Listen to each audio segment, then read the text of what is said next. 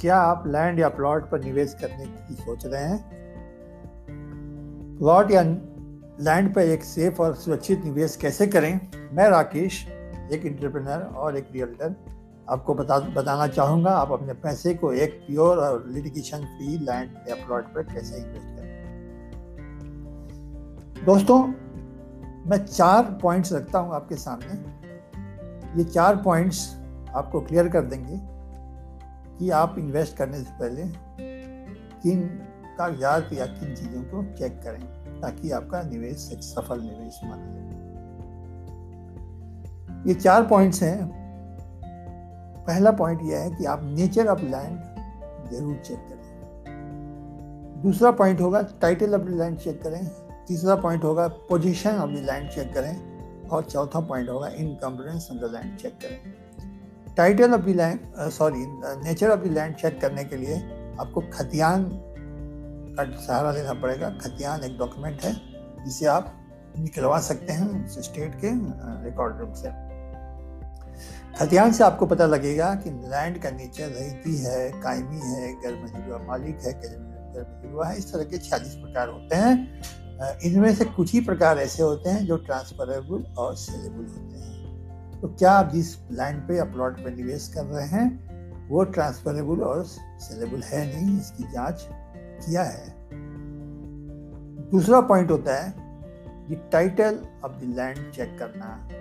दोस्तों आपको चेक करना है जो खतियान में जिस आ, का नाम है खतियान में जिन का नाम दर्ज है उनसे लेकर आज के प्रेजेंट टाइटल होल्डर होल्डर यानी जो आपको ज़मीन बेच रहे हैं या ज़मीन पे इन्वेस्टमेंट करवाने की बोल रहे हैं, उन तक ये ज़मीन कैसे पहुँची है? ज़मीन उन तक दो तरह से पहुँच सकती है।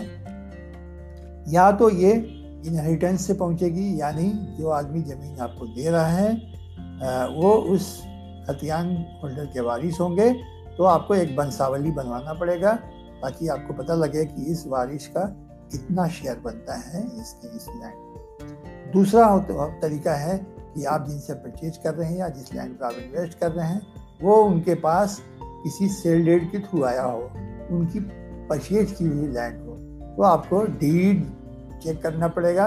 डीड में नाम पता सब सही है कि नहीं। दूसरा चेक करना पड़ेगा कि उसका म्यूटेशन सही तरीके से किया गया है कि नहीं, यानी दाखिलकारी सही तरीके से किया गया है नहीं। तीसरा, सरकार का रेवेन्यू रिसिप्ट या लगान का रसीद करेंट है कि नहीं। इन चीज़ों का ध्यान रखते ही आगे बढ़ेंगे।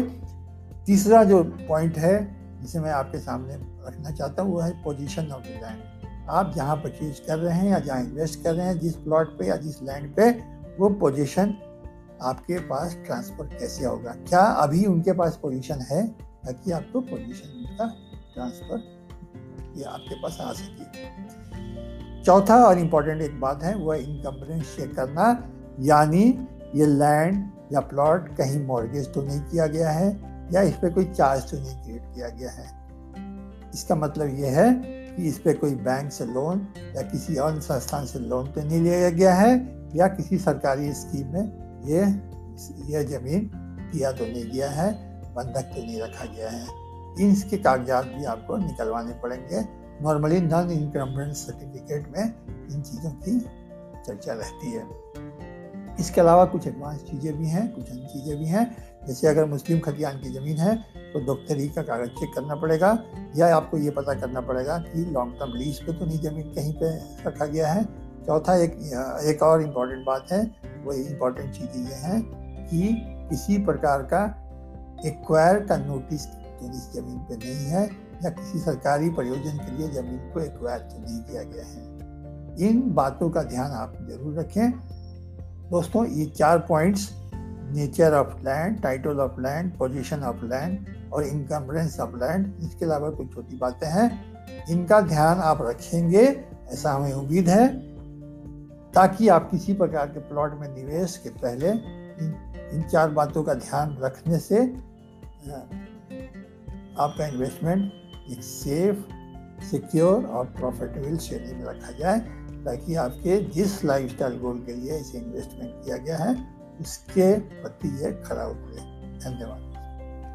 अभी कुछ ठीक हुआ।